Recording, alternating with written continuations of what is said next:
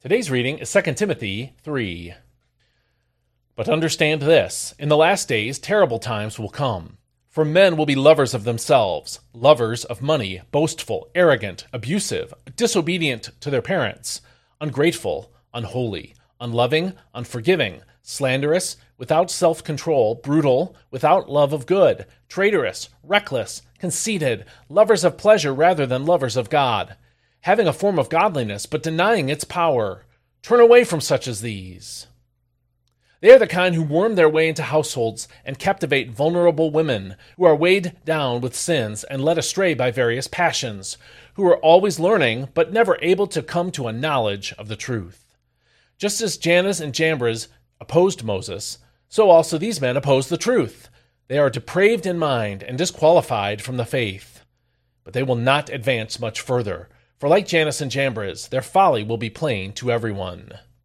You, however, have observed my teaching, my conduct, my purpose, my faith, my patience, my love, my perseverance, my persecutions, and the sufferings that came upon me in Antioch, Iconium, and Lystra. What persecutions I endured! Yet the Lord rescued me from all of them. Indeed, all who desire to live godly lives in Christ Jesus will be persecuted while evil men and impostors go from bad to worse, deceiving and being deceived. But as for you, continue in the things you have learned and firmly believed, since you know from whom you have learned them.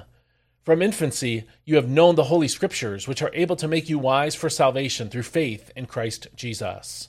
All Scripture is God breathed and is useful for instruction, for conviction, for correction, and for training in righteousness so that the man of God may be complete, fully equipped for every good work. This is God's Word.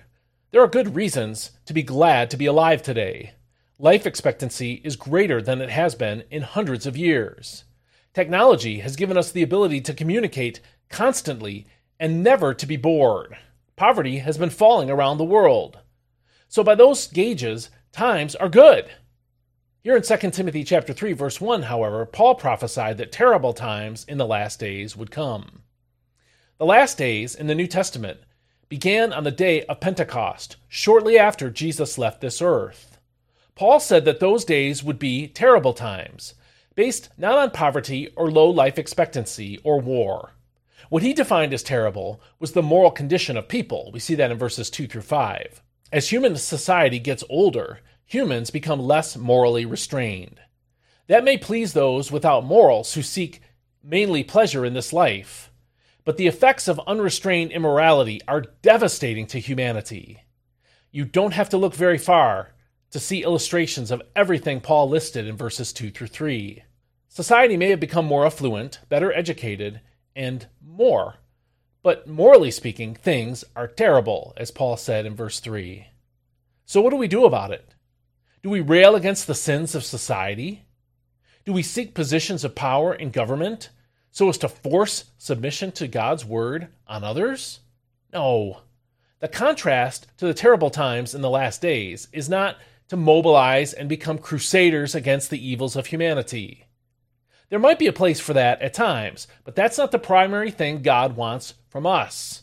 Instead, what God wants is for us to continue in what you have learned and have become convinced of, because you know those from whom you learned it, as verse 14 in the NIV puts it. And from whom did Timothy learn? Paul. Because verse 10 says, You, however, know about all my teaching, my way of life, my purpose, faith, patience, love, and so on. Yes, society is decaying morally, and people are living more and more wickedly. The prescription for us, however, is to keep following Christ Keep trusting Him. Keep living patiently and lovingly, growing in grace and holding steadfastly to the truth. That's a prescription for persecution, according to verse 12, but it comes with Christ's promise to sustain us. Think times are terrible? Then continue in what you have learned and become convinced of, as verse 14 in the NIV says. And I'll see you next time. May God bless you. Have a great day.